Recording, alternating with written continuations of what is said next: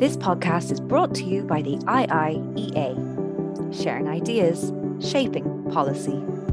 Uh, good afternoon, everybody. Um, you're all very welcome, uh, whether here in the room or uh, taking part through the live stream. Is that okay, Lorcan? Uh, um, uh, my name is Alex White. I'm Director General of the Institute here. Uh, as I say, everybody's very welcome.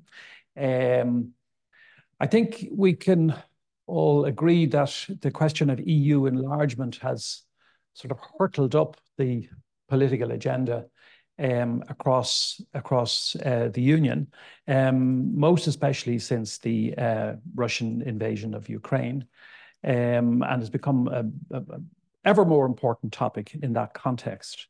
Um, and there's much debate and discussion um, about the, the various questions associated with enlargement, perhaps the challenges in some cases, in other cases, maybe obstacles, arguably, uh, uh, to accession, but also opportunities, um, also part of that discussion, part of that debate.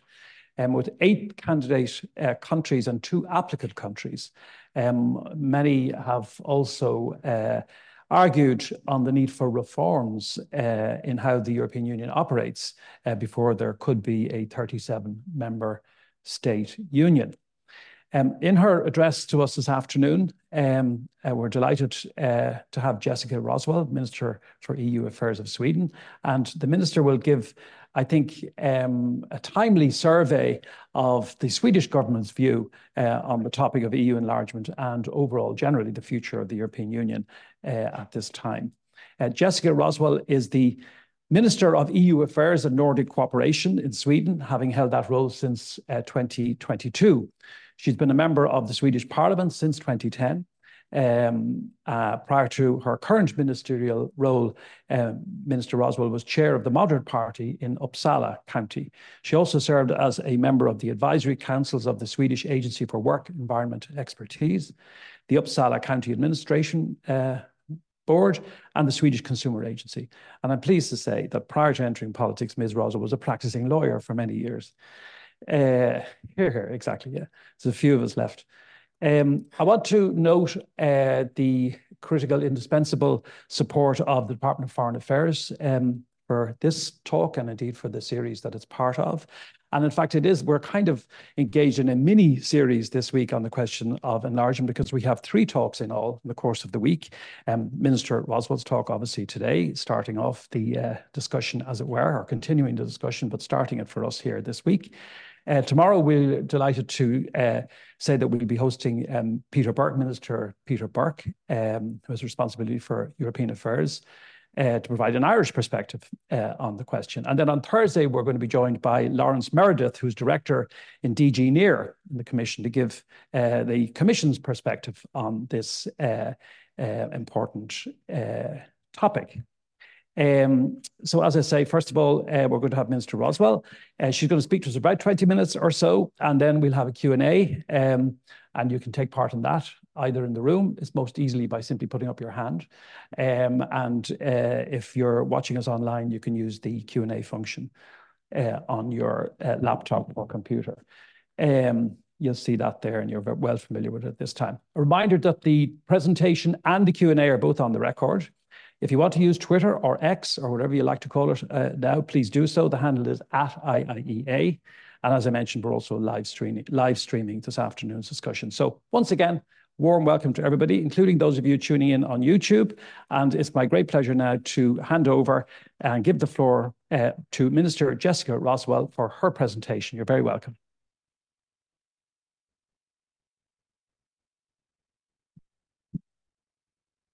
So thank you. Thank you, Alex, and thank you for the introduction. Yes, uh, some in some rooms, the, it's good to be a lawyer, not always. Uh, but thank you very much for having me to, to have this speech today on this topic that is very, very often on my mind at the moment, enlargement and the future of EU. Let me start with a quote. Our constitution does not copy the laws of neighboring, neighboring states. We are rather a pattern to others than imitators ourselves. Its administration favors the many instead of the few. This is why it's called democracy. These sentences are from one of the most famous speeches in history, Pericles' funeral oration. This speech was held more than 2,400 years ago, but parts of it could be had written today. Because the struggle for democracy, for a system of government that, government that favors the many instead of the few, is not ancient history. It's an ongoing battle. And I do think that the battle is the right, right choice of word. Because battles are literally what the people of Ukraine are going through to preserve their democracy. The Ukrainians are fighting despite cruel war, war crimes, despite ecological destruction, and despite nuclear threats. Despite all that, Ukraine is still ruled from Kiev and not from Moscow. Ukraine needs to win this war, but they also need to win the peace. And that is where enlargement, EU enlargement, comes in.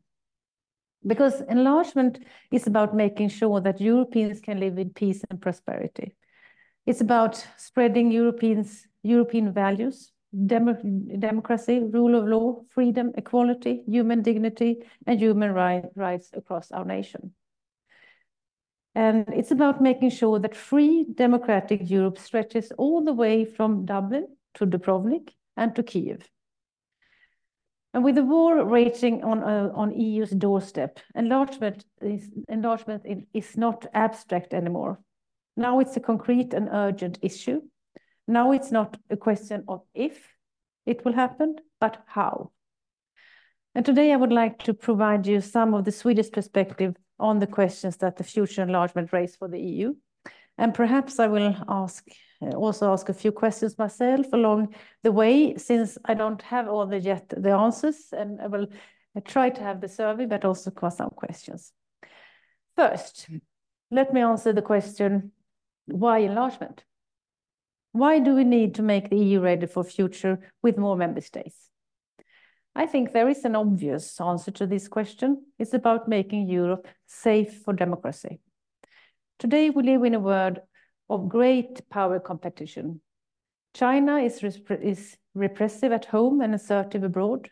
And I don't need to repeat myself about Russia's war of aggression against Ukraine.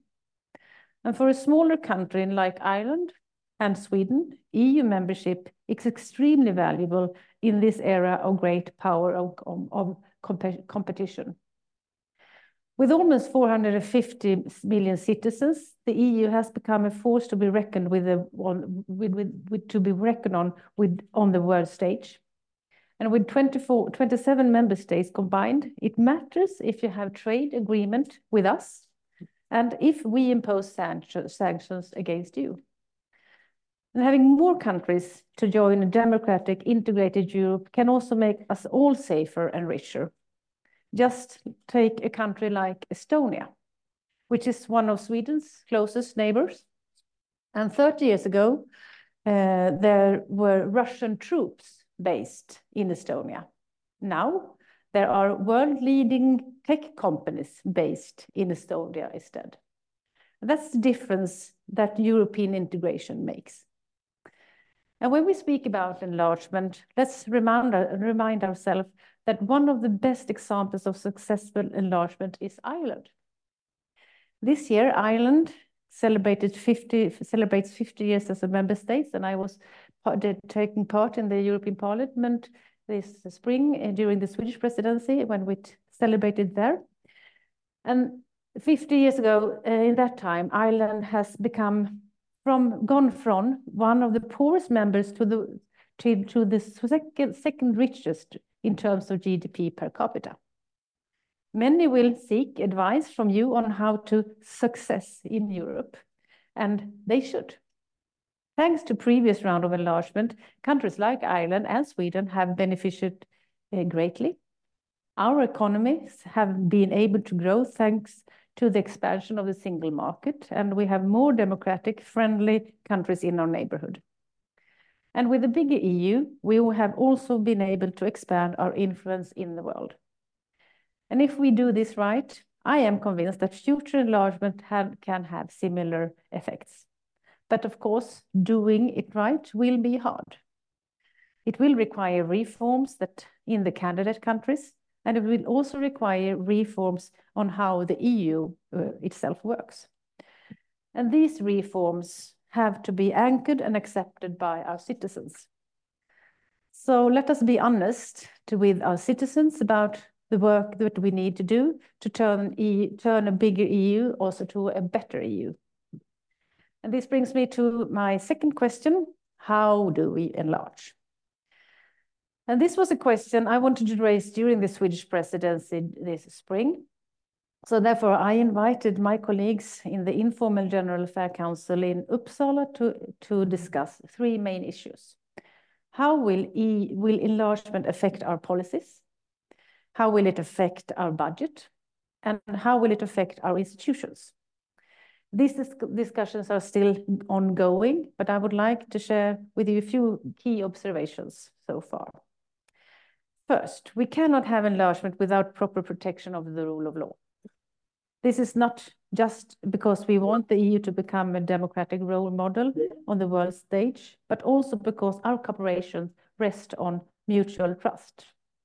Trust is trust that our common rules are respected all across the Union, trust that our citizens and our companies will be treated fairly by courts in other member states, trust that our common resources, our taxpayers' money, will be spent, well spent, and not end up in wrong pockets.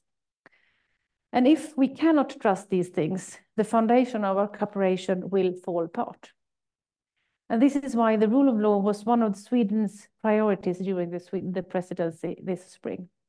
Among other things, we held hearings with both Poland and Hungary under Article 7, and we also organized a rule of law symposium that provided recommendation for the EU institutions and future presidency.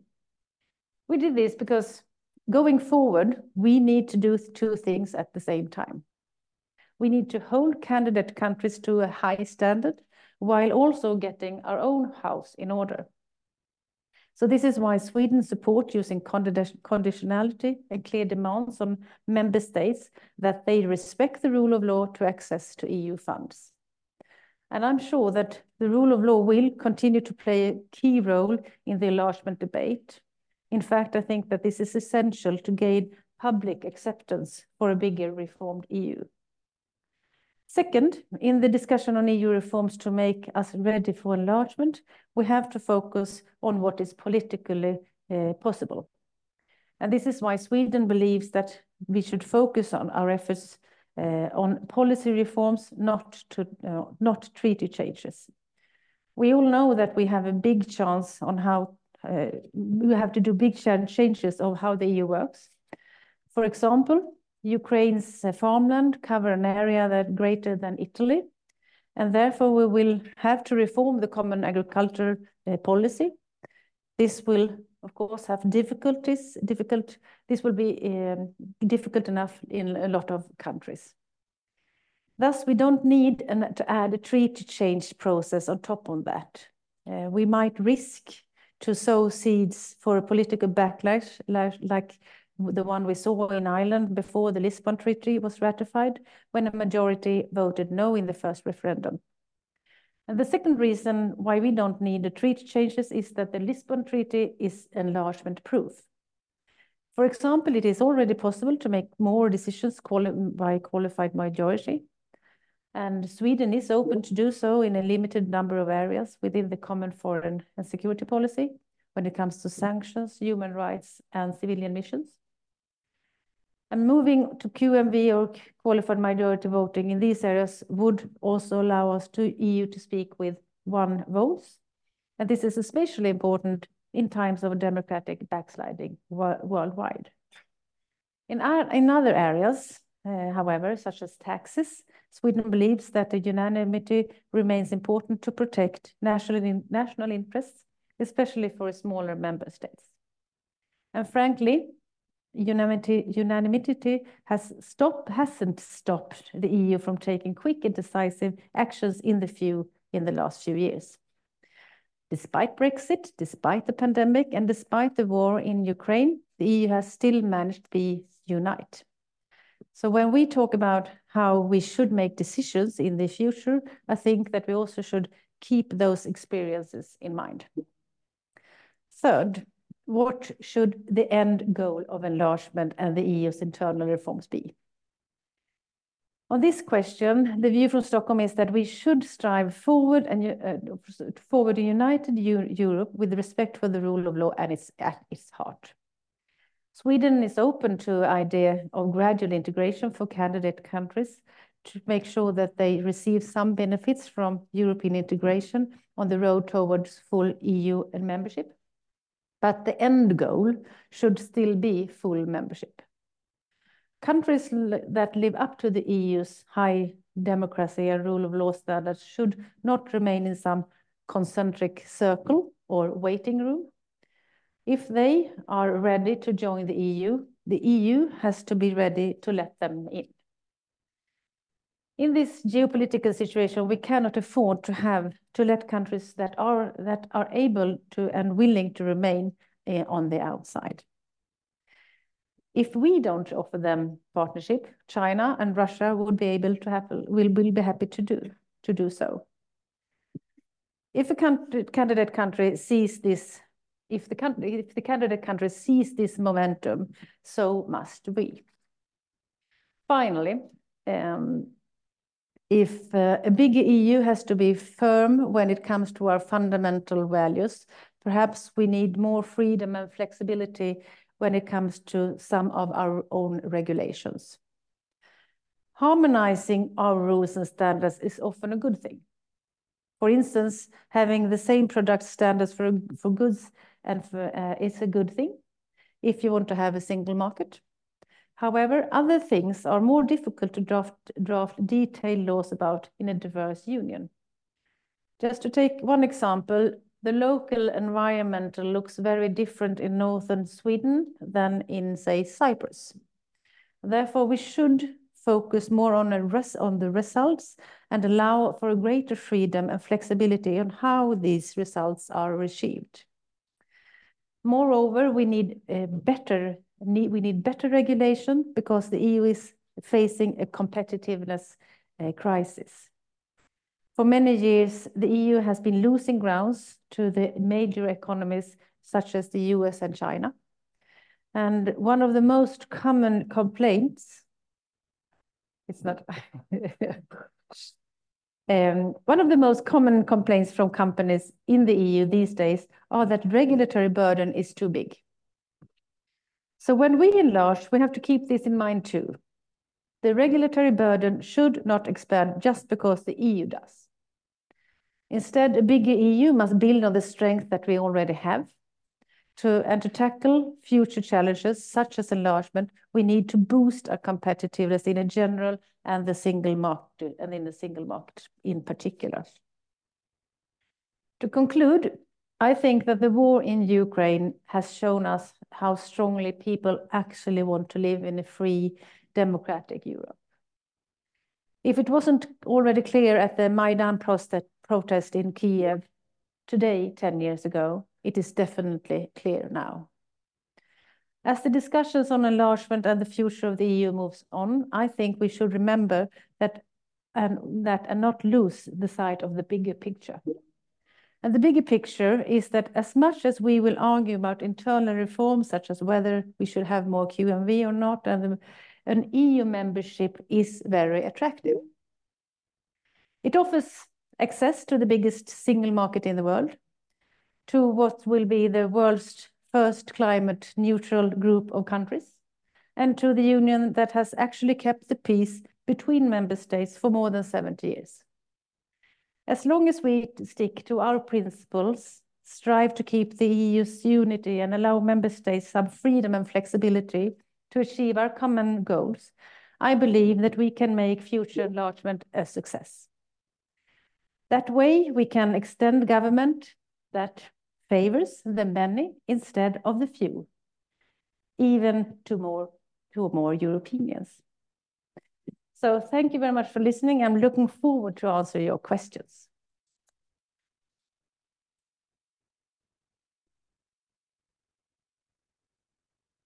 Thank you very much, um, Minister, for that. And uh, I, I, noticed, uh, well, quite a few things in, in what you had to say, but one or two of them I think will um, be met with some uh, certainly uh, relief and I'm sure um, agreement in Dublin, in, in political circles anyway in Dublin, what you said about treaty change and also what you said um, about um, decisions on taxation, that you, you didn't see the basis for, for that changing. Um, uh, I wonder, though, that uh, uh what how you evaluate or how you think about the Franco-German position and the paper that was published, um, uh, um, a paper on institutional reform uh, published earlier this year, I think in September. I don't think there's much there in relation to necessarily treaty change being required, but some quite radical proposals in there in respect of uh, institutional change. Uh, do you think that those proposals have value, or what's your general approach, or what's Sweden's general approach to what's set out there? No, uh, I think that is one good example on how to put um, uh, interesting ideas and have the on the table. So when we had this informal General Affairs Council meeting in, in Uppsala and Stockholm during the Swedish presidency, was one first step to have these discussions, as I said. But I think that the, the, the German Franco paper also puts into this discussion.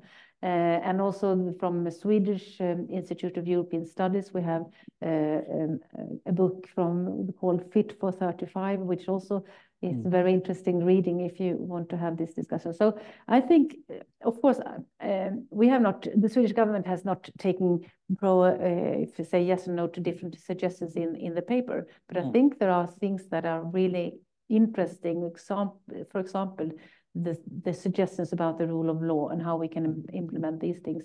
Uh, so I think all of these papers and discussions and panels are very important when we are now in this movement of future of enlargement. So, both yes and no in, the context of, of uh, suggestions, because they also don't, all of them don't have the necessary, speaks on the necessity, necessity to have treaty changes. Mm -hmm. Mm -hmm. I'm interested if there are any questions or observations in the room or indeed online. I'd be delighted to um, to entertain them. So um, Kieran O'Mara at the back. Hold on for the microphone. And if you're asking a question or making an observation, tell us who you are, even though we know you might just mention if you have Kieran any O'Mara, designation. Kieran O'Mara, retired lawyer and member of the Institute. And I was very interested in the remarks made by the Minister regarding the Lisbon Treaty. And I mm. completely agree. It is a very flexible treaty and it has left the EU in a very strong position to go forward. For example, if you look at the last four years, at the amount of legislation that the Commission has proposed and has been adopted by the Council and Parliament, uh, week by week, we're seeing the green transition and all kinds of legislation going through by hmm. qualified majority voting. I'm always amused and somewhat um, uh, uh, cynical when I see, I look at a, at a commission proposal to see the legal base for the proposal, and it's surprise, surprise, invariably by qualified majority voting. It's a single market measure and so on, even though it doesn't appear to have anything much to do with the single market. So I agree with you that the Lisbon Treaty is very flexible. But there's one treaty area that does worry me, which is if you have 10 more member states and you have 10 more commissioners, um, you end up with 37 commissioners. And I just wonder at what point do you devalue the commissionership of each member state by having so many? Do you in, in, in, informally turn the commission into a two-tier inner sanctum and outer sanctum, or what happens? And I just think that might be the core problem going forward. We'll have to find some way to deal with the commission size. Mm. Very good. Thank you. Um, Good question. I think it's legitimate, legitimate, sorry, that's a difficult word to say in Swedish and English, obviously. It's very good questions about how big should the commission be? How big, how many um, people should be in the European Parliament? How should the Court of Justice look like? Um, all of these questions are uh, important to discuss. I avoid the word that I obviously not cannot pronounce. Uh, but um, I think from a Swedish perspective, no, for so far, I think it's important to have one commissioner per state. Mm. a small country like Sweden, this is important. And I think it's also important for the EU uh, legitimacy to have uh, representatives in all countries. But I understand that this will be a difficulty in the future. So uh, I'm not ready to see the solution yet. But so I, you, you raise a very important question. But I thought it's also balanced, of course, on, on, on the legitimacy from, from both sides. So, so far, I think it's very important for us to have our own uh, commissioner.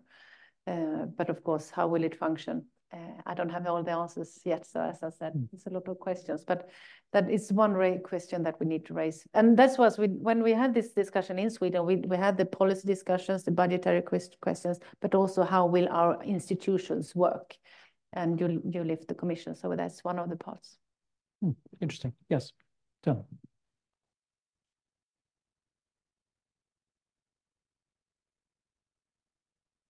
Uh, Dylan Marshall, researcher here at the IIEA. Um, my question is related to you mentioned the rejection of the Lisbon Treaty here in Ireland and the nervousness about treaty change. And I just want to get your thoughts on how we can bring the public with us on institutional change, but also on enlargement as uh, in, enlargement to new member states now requires a referendum in France. So I'm just wondering how across Europe we can bring uh, governments can bring the public along mm. these big changes? That is the question that I think a lot of. I don't in that I don't have the answers also, but uh, that's one question that I raise along with my colleagues often. Uh, I raise it when I meet the Swedish Parliament, uh, my colleagues in the government in Sweden, uh, because this is really we have to have the pub the, the people on board on this enlargement. Uh, so far, uh, and I was in uh, on the in in panel last week when there were figures out on how the support within the European Union is from from citizens on enlargement, which is high. I think there were 52% or 53 something. And I think actually in Sweden it's higher because we have always been in favor of enlargement. Um, uh, and we, I think also after the uh, full-scale invasion of Ukraine, I think when I meet people, uh, mostly in Sweden, though, uh, everybody see the reason that when it comes to enlargement today, it's the geopolitical situation, the security issue is the main target. Uh, so I think that is one thing is that it's been obvious now, but also because I also speak spoke about the the economical reason why this is important. Uh, this is something that we have to speak about a lot, well, as, as often as possible. So my, I, I, I will, I hope that the, the election to European Parliament next year will be one opportunity to speak about the future EU with our citizens. Uh, I will absolutely do so, and I hope that the, a lot of other EU ministers and all ministers and all parties around the European Union will, will have this on the top agenda when we when we meet we meet the voters. Mm. Uh, but this is a really important question uh, that I think a lot about. Isn't it one of the, I suppose, challenges that are kind of coming back to a uh, point that Kieran O'Mara made about the size of the commission, and these become complex institutional questions, and how you know would it would would a new would a would a, a smaller commission be more effective, and so on, and what about countries then who wouldn't end up having a voice at the table, as it were? That that is how inevitably that issue will be discussed in a referendum, for example, or even in parliaments where enlargement, uh, uh, if one looks at the sort of the potential negative side of this debate in public opinion is if we, if any individual country, Ireland, Sweden, any country, would be likely to lose clout or lose effectiveness or you know it's that its its impact would be less mm. and that's the kind of headline point that does grab attention i think in the broader public so i remember certainly that was the case here um, in, in one or other, either the more recent referendum or the one just before it, I think the more recent one, where people said, well, we're losing our commissioner. So no matter how it's, it's um, presented, even if there is a clever way of having you know, commissioners who are not necessarily in the College of Commissioners all the time, it still will be seen as a loss of a voice or a mm. loss or a, dim, or a diminution of the voice. No, exactly. And that is why I think uh, so far, I think it's important to have one commissioner per, per member state. But of course, uh, it will constitute maybe other bureaucratic uh, discussions. Uh, but uh, I think when it comes to public um, uh, citizens wanting to do enlargement, I think one of the things that is important that we um, have efficiency uh, mm. and we have uh, the money spent on the right things and we don't see it in wrong pockets, as I said. These questions are also very, very important for people. Uh. Mm -hmm. Gentleman there. Yes, yep, yourself, yep. Paul Keane is my name. Um, I, I, am a practicing lawyer, but I'm also, for full disclosure, I'm the Honorary Consul General of Sweden. Um, uh, you've mentioned elsewhere, and you've touched on it here today, uh, the risks of member states um, acting in a manner against the fundamental values that underlie the EU. And I think one of the concerns is that we have a further enlargement, um, that there could be the possibility of some states acting in concert uh, who might uh, um, not, not uh, comply with the fundamental values. Um, and how do we protect ourselves uh, against that? Uh, obviously, the, the, the, perhaps uh, through qualified voting, but are there other measures that you have in mind that might be an effective sanction um, and protection against that risk?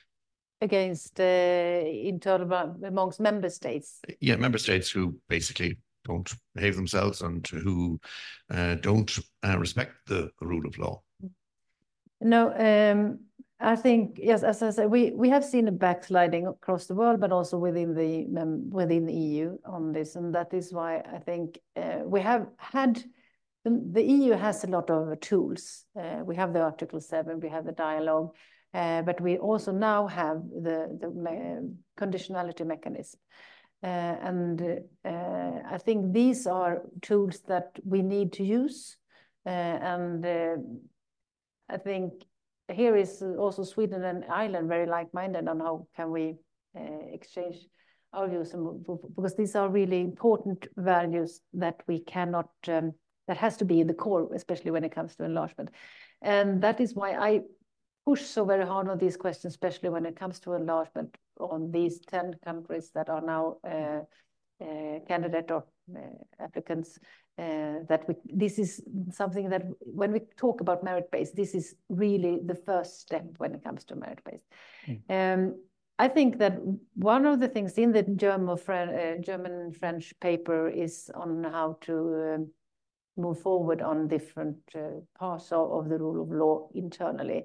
Uh, I have not the answers yet, but I think there are interesting suggestions in that paper that you can might see and use. But also, uh, I think the conditionality mechanism is really one thing that we need to also stick to, which has only been in force for a couple of years. Mm. Mm. Barry, and then John. Yeah. Thanks very much, Minister, and, and welcome to Dublin again. Um, I was really struck by some of the things that you said. So you spoke about in, in Estonia 30 years ago, there was Russian troops, and now we have some of the leading tech firms in the world. And I have a question about what you said also about the countries seeking partnership from the EU. That if I think to to hopefully not misquote you, you said that if we don't offer them partnership, China and Russian uh, China and Russia might. So my question for you, it kind of builds on what you said to Alex and to Dylan. It's about the questions or the the risks of non-enlargement from a geopolitical perspective. So thinking of citizens in Uppsala or in Dublin, not talking about the important questions of do you have a commissioner or voting rights in the council, in terms of their security, the economy and society, what are the costs to them of non-enlargements if the EU stays the same size? Thanks, Minister. Thank, thank you. Very relevant question. And uh, I think that my point is, because I think this is true, uh, what I said, of course, and you quoted me correctly. Uh, and I think, uh, and that is a thing that you have to have in mind when you discuss the enlargement. What is the cost of the not doing this? My point in, in having this first discussion in Uppsala was that EU cannot hinder or stand in the way for enlargement. We have, we cannot, you know, we cannot uh, end up in, in long discussions on are we ready or not? Have the do we have enough uh, room for 36 commissioners or not? The question is, we need to do this. Uh, otherwise, uh, someone else will do it. Uh, so absolutely, and the the cost will be um, severe, I suppose. And that is also why I, want to mention again and again and again, Ukraine is not fighting for themselves only, if they are, but they're also fighting for our security. And they need to win the peace uh, long term, uh, because it's our, our democracy that we are also fighting for. So absolutely, the cost is, is there. Uh, so, so my point is absolutely, don't let us not focus only on internal question. This is mm. important also. We need to do our home homework. And I feel uh, when I speak with my colleagues and also on the the the, the leaders um, uh, level, the discussion is ongoing on how to make EU ready for enlargement, which is really good. And uh, my other point is the, to the, the candidate countries, the momentum is now. You have to also do the reforms. But uh, the EU cannot hinder or stop Uh, due to our own, that we have not done the homework. Hmm. John?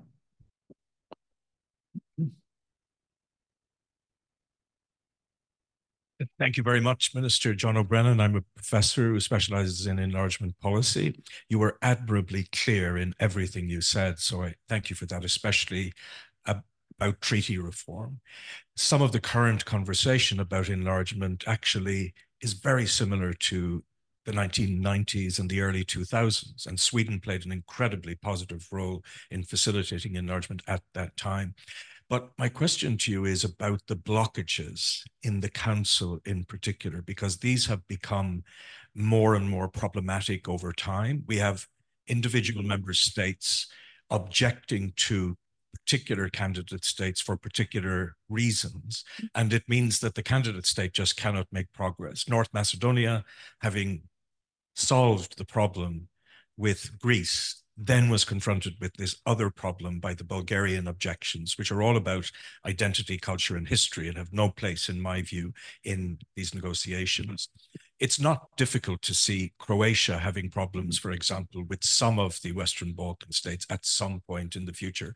So I would just wonder about the thinking in Sweden about this, about how we overcome those kinds of obstacles in the council and what kind of measures might be taken that might facilitate genuine breakthroughs mm. where they're necessary. Thanks.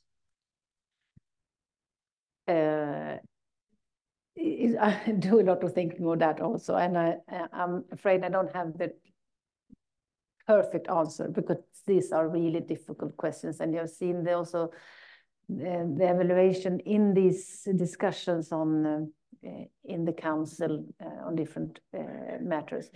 Now, I think um, I, I see some problems on the road, absolutely. But overall, I would say that all member states, when we meet ministers, every well, if I, if I recall the meeting in, in Uppsala in the spring, all we had all the ministers that maybe not all ministers, all countries were, was represented, and I would say that everybody, what we were um, had the same opinion that enlargement is not about if, it's about how. So this is good, but then I, I'm not pretending this will not be easy. Uh, we need to. I'm I'm very clear on that, but still, I I think that we have the same goal, and the reason for that I've been I've been talking about. Um, so, but when it comes to different, uh, also a reflection on, on when you speak about North Macedonia and, and other countries in the Western Balkans, I also reflected, I was in Slovenia when uh, on the BLED conference, I think it's called BLED conference, uh, and, uh, and Charles Michel was there speaking, uh, and also he's mentioned this uh, 30, 2030 anyway. He also mentioned that we cannot take into the EU conflicts that are in different regions. Uh, so this is also an aspect on, on, on the other code. So I think it's, you asked me also almost two questions at the same time. So the candidate countries need to do their reforms. We cannot take conflicts into the EU and the parallel processes within the EU. We, the Council, we need to also make these important decisions. I'm positive that we will do it and we'll have the possibility and the capacity and the, the will to do it. But of course, I see some very difficult discussions on uh, uh, that will be raised during the process, absolutely. I suppose just picking up on that, Valerie Hughes, who's an IIEA member, um, asks kind of almost uh, anticipating this question of regional differences. I mean, you mentioned obviously you've been concentrating on rule of law questions, but occasionally the one manifests as the other, uh, because Va Valerie says in the context of the rule of law, um, Western Balkans and EU enlargement, um, would you care to comment on the Serbian President Vucic's openly irredentist policies, as Valerie describes them, towards Bosnia, Kosovo, and Montenegro? I suppose the question almost illustrates the point that a regional conflict or a regional difference may, may, may not be seen that solely that way by everybody. It may also be seen in the context of broader philosophical or your rule of law questions. Mm. No, exactly. And that is one of the points that you cannot have these, mm. you cannot bring those conflicts uh, into the you need, this needs to be handled before. Mm. No, but I think um, during the Swedish presidency, I uh, I visit uh, I, me and the Minister of Foreign Affairs from Sweden, Tobias Billström, visit all the countries uh, on Western Balkans, uh, both to give our support. Uh, and Sweden has for a long time been supportive in different ways in, in all countries to to do the reforms in in, uh, in different ways, but also to say, but you need to do your homework uh, because this is uh, um, a, merit-based process, and that is very important for both Sweden and Ireland, and and a lot of other countries, of course. Uh, so.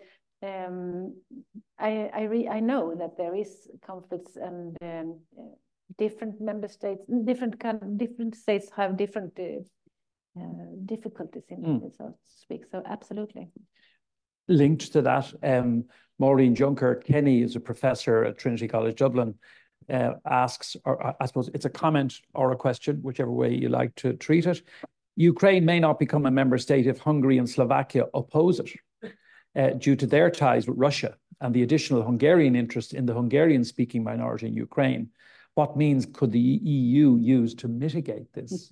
it's kind of same similar sort of question. No, uh, no absolutely. Uh, and I know that the Ukraine's, Ukrainians, because I met uh, during the Swedish presidency again, that we had a lot of Ukrainian ministers on, on board on the informal meetings and, have a lot of discussions. So I had a lot of discussions with uh, my counterparts like, uh, mm. um, Olga Stefanishyna.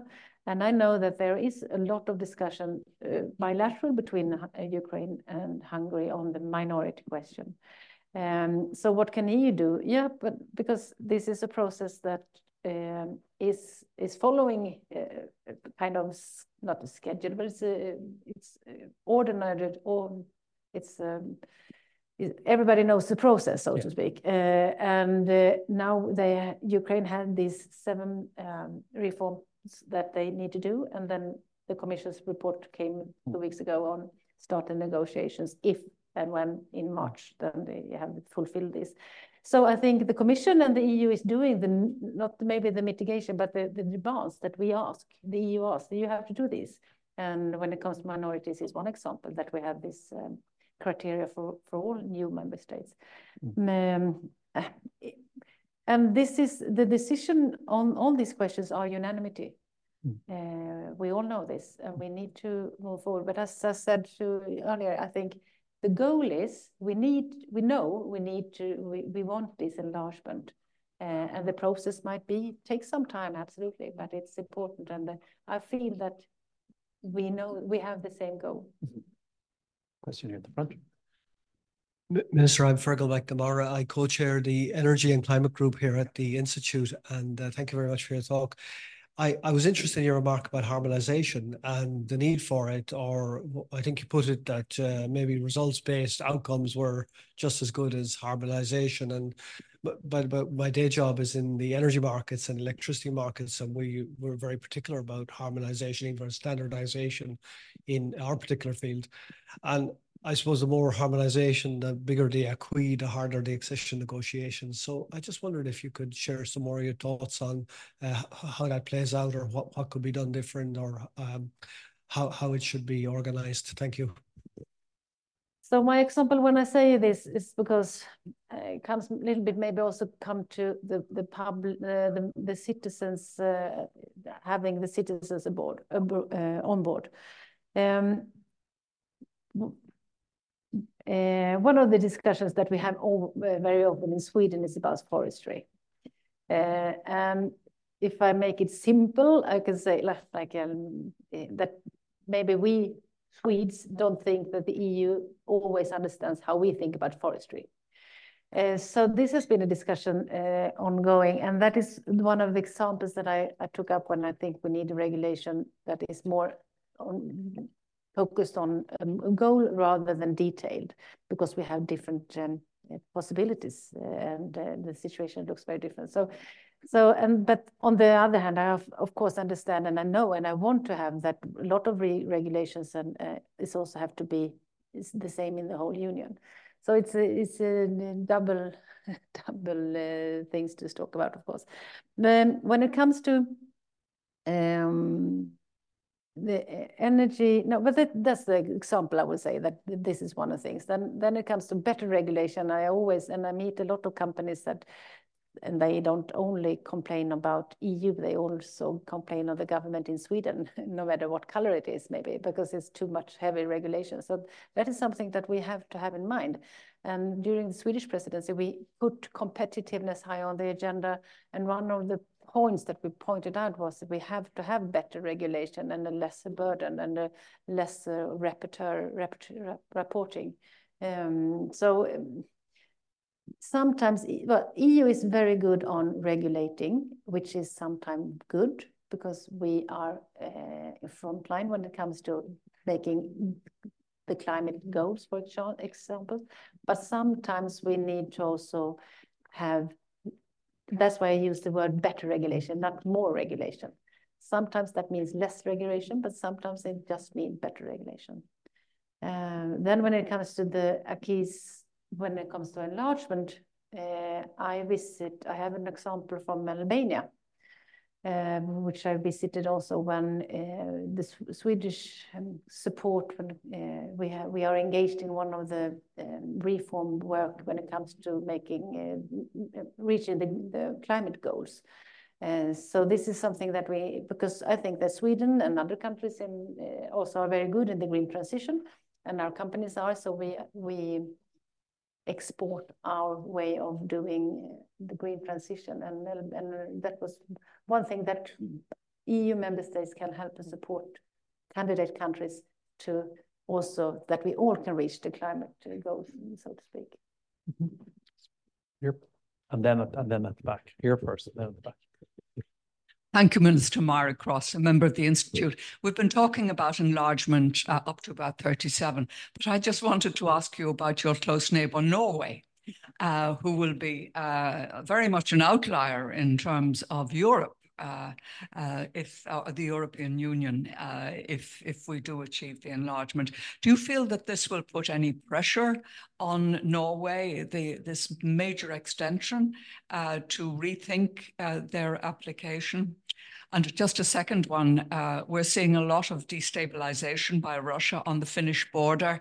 Would you expect that the Nordic countries would find uh, themselves under pressure, uh, and indeed any of the other countries with Russia uh, increasing um, activity to try to destabilize any uh, enlargement activity? Thank you. Hmm. So yes, I'm Minister of EU Affairs, but also Minister of Nordic Cooperation. Uh, so the question is very, uh, very good. No, no but uh, I, I of course uh, never ever um, comment other countries' decisions. But uh, this is not a secret. Uh, so sometimes when I meet with my colleagues in Norway, also doesn't matter what color the, the politician is. I always ask, uh, uh, when will you come to be a member? When you, will you have your application to member states in the European Union? Um, and uh, well, that's up to them, but I don't see any movement at the moment. Another is, uh, we have also Iceland. Yeah. So, uh, but on the other hand, I would say this, in the Nord, when it comes to the Nordic countries, we have a very good cooperation and we work very closely also when it comes to EU uh, laws and how to implement them also in all these countries, uh, even they are not mem members. Uh, so, um, um, well, it's up to them, of course, but of course, I would gladly have them in the EU uh, and also Iceland. Um, when it comes to the the what we have seen the last week um, on uh, the, uh, the migrants um, outside the Finnish border.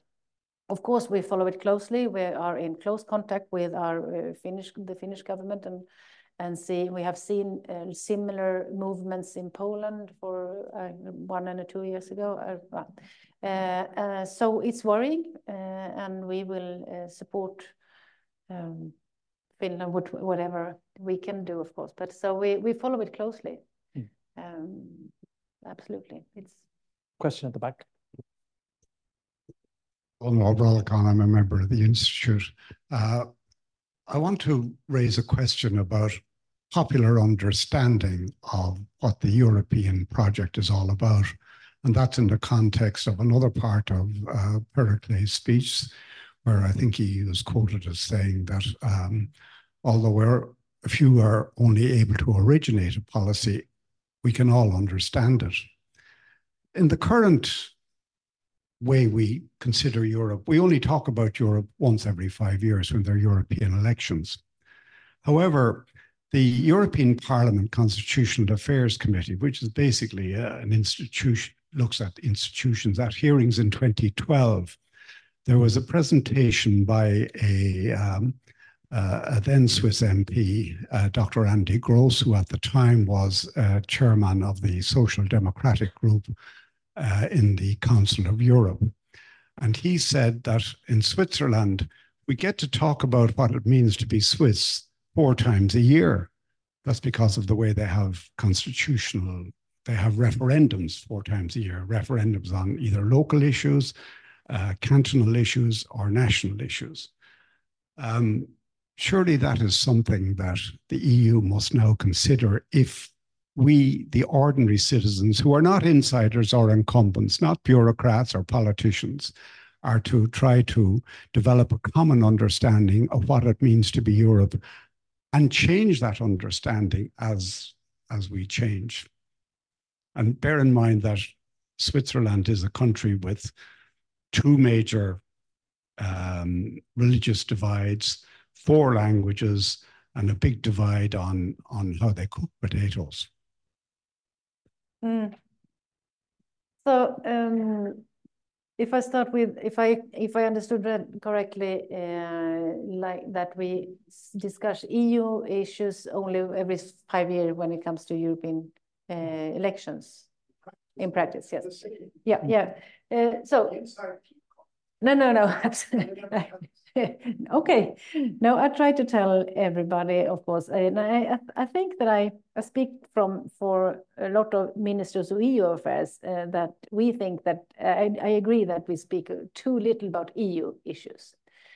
Uh, my prime minister last week, when he did the EU declaration in speech in Parliament, uh, had uh, said several times that EU politics is uh, national politics uh, and I, of course, totally agree. And I have repeated this since then, and I and it's been also around in the Swedish media because I think this is the issue. Uh, we all, all politicians, should speak about EU politics as it is uh, national politics because it is.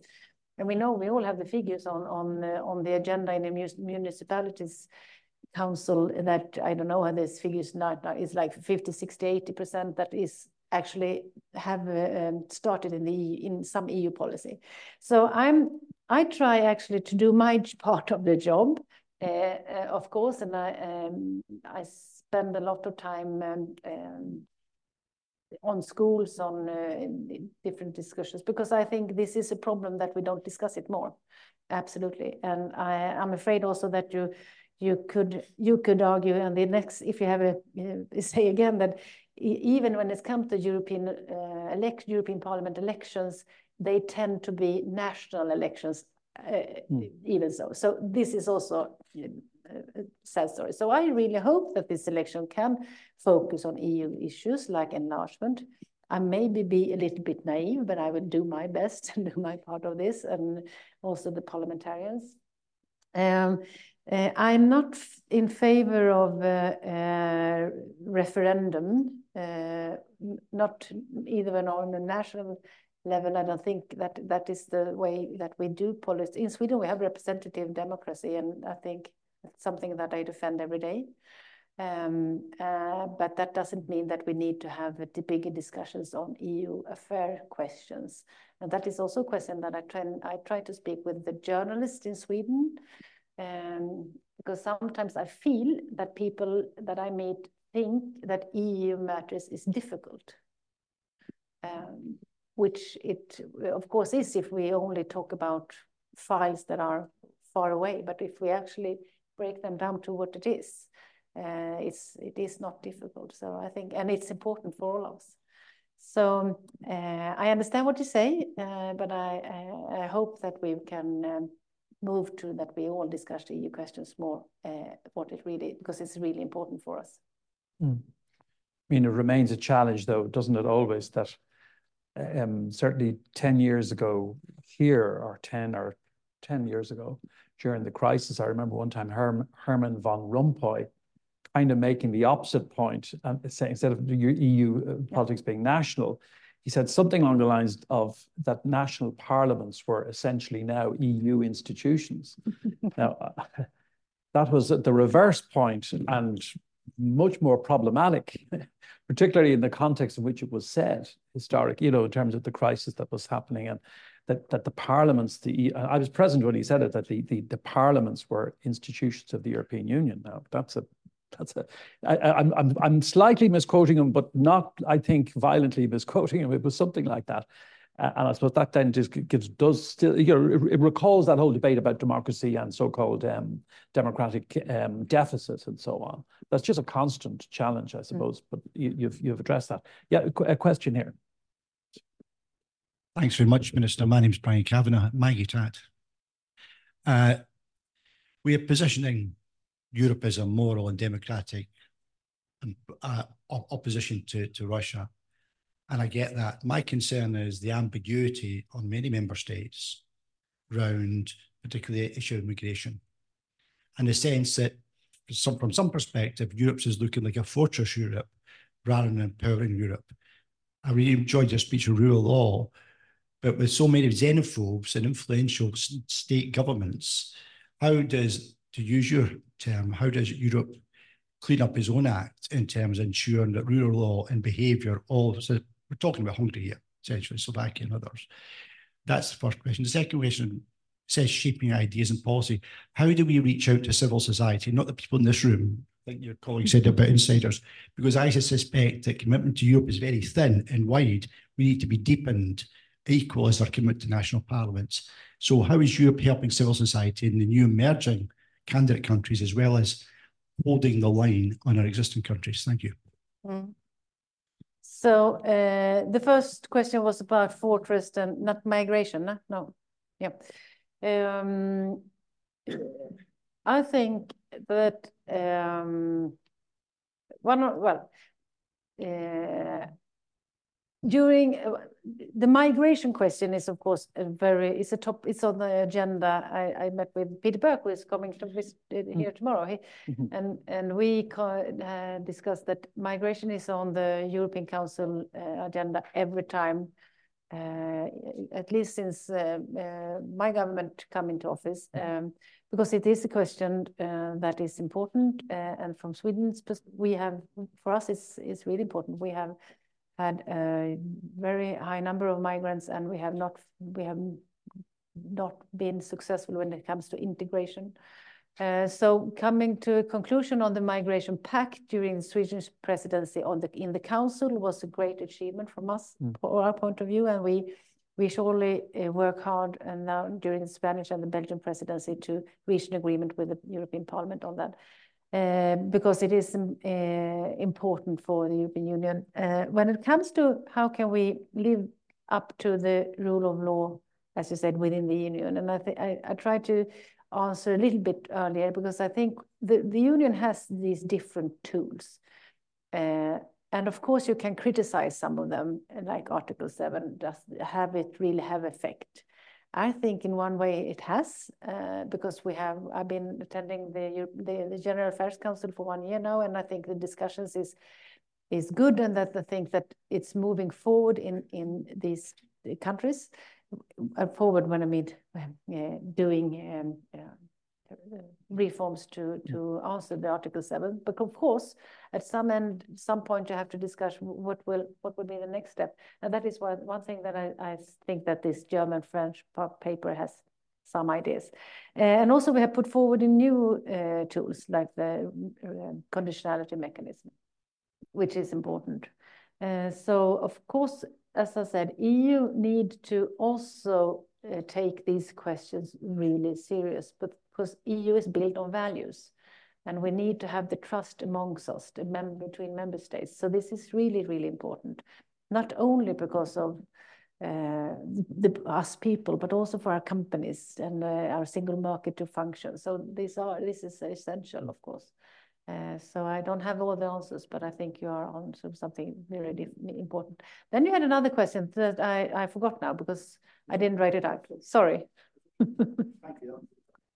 One, uh, it'll pr probably be the penultimate question because I have one from Dan O'Brien here also. Thank you very much, Minister. My name is Francis Jacobs, member of the Institute. Um, you mentioned several times the um, Franco-German paper, and obviously it's a really important contribution. And yet about a year and a half ago, there was a conference on the future of Europe, which made a number of recommendations, involved lots of citizens, national parliaments, and yet its recommendations seem to have disappeared completely. Uh, I'd just like your view on that. Mm. And my second question, you did mention in the context of enlargement, the importance of looking at the budget. Um, we've been stuck for so long with a very small EU budget, obviously minuscule compared to national budgets. Don't you think that enlargement um, poses for question, should there be a substantially larger budget than there is at present for the EU? And before you answer that, that's exactly Dan O'Brien, who's the chief economist of the IIEA. He, he heard what you said as well about national vetoes and tax issues. I wondered, does that also mean that Sweden favours maintaining the EU budget at its current level of around 1%? What you said about, yeah, the, the national veto question. Does that mean that you, you, you favour maintaining the 1%, the um, MFF. Yeah, so now I wrote down both questions so I don't forget. So let me start with the, yes, I mentioned the Franco-German paper because you asked me about it, but I also mentioned it's a lot of other papers coming out. Uh, I, I think one will come out uh, this today, tomorrow, and the Swedish Institute had, had this Fit for 35 paper uh, for a month ago or something. So it's a lot of uh, good thinking uh, around, which is very, I think, very helpful and good. Uh, yes, the Conference on Future of Europe was uh, uh, had a, a, lot of discussions, a lot of um, uh, suggestions, but and uh, some a lot of them was has been taken care of within the council, and and some of them are also still discussing uh, ongoing discussions in the European Parliament. from a Swedish perspective, and this is also the previous government and also including my government, is that we were quite as I just said, another question, we, uh, uh, it was a lot of citizens included, but not that many actually was included. Uh, if you are Swedish citizens, they don't know about the Conference of Future of Europe, I would say. So that doesn't mean it was not important questions raised. But still, I think we really need to work on having the people, the, the citizens on board, and that is not the, the answer is not the Conference on Future of Europe. Mm. Uh, I think that's another homework that we all need to do together, to be honest. Uh, but uh, as I recall, and maybe I'm not exactly right with the figures, but I think like 80% of the, the suggestions were taken care of within the council, in different councils, of course. Um, so uh, still, uh, when it comes to budget question, this will be one of the difficult questions. Uh, and I will not give a straight answer on how much money will the next budget be. But I think we have argued for a modernized budget for a long time in Sweden. and what is modernized? Of course, they can discuss that, but I think this is an important question that will absolutely be necessary to discuss because of due to enlargement. As I said, Ukraine with its, it's a large uh, country which uh, uh, that would probably need to have difficulties for a lot of countries when it comes to the uh, COP. Uh, I remember, uh, Yep, cap. Mhm. Sorry. Uh, and uh, will it have substantial? Will it increase? Will the budget increase? I don't know, but I think uh, if you ask Sweden and Swedes, we don't want to raise the EU budget. Uh, so we need to have a more, we need to use, well, how do we spend the money? But of course, enlargement will have effect on all of us. I, I realize that. So this is, and I will, I think that it's important to not, uh, need, we need to speak about this. This is difficult and how can we do it? Don't, don't shy away. This is important questions. Um, and I'm not afraid to have the discussions, but I don't have the answer. So it's easy at the moment, maybe. Well, that's what we do here. We foster discussion. We don't necessarily always get to the answers. So thank you very much, um, Minister Jessika Roswall, for being with us this afternoon. Um, and for you, first of all, for your presentation, for um, responding to so many questions, and for your insights and observations. Um, I, I, think that enlargement is going to be a big preoccupation between now and the elections um, next summer and beyond, obviously um, probably for the first time, really the focus is coming back. That kind of debate for the first time in 20 years is the last big sort of series of accessions. So it's a big question, and you've addressed this afternoon um, in, in a very insightful way. So um, our warm thanks uh, for, for being here. And thank you all for your attendance, either in person or otherwise, and for your questions. And thank you again in particular to our colleagues in the Department of Foreign Affairs for their close uh, and continuing support uh, for this series. So thank you all very much. Thank you very much. Thank you. This podcast is brought to you by the IIEA, sharing ideas, shaping policy.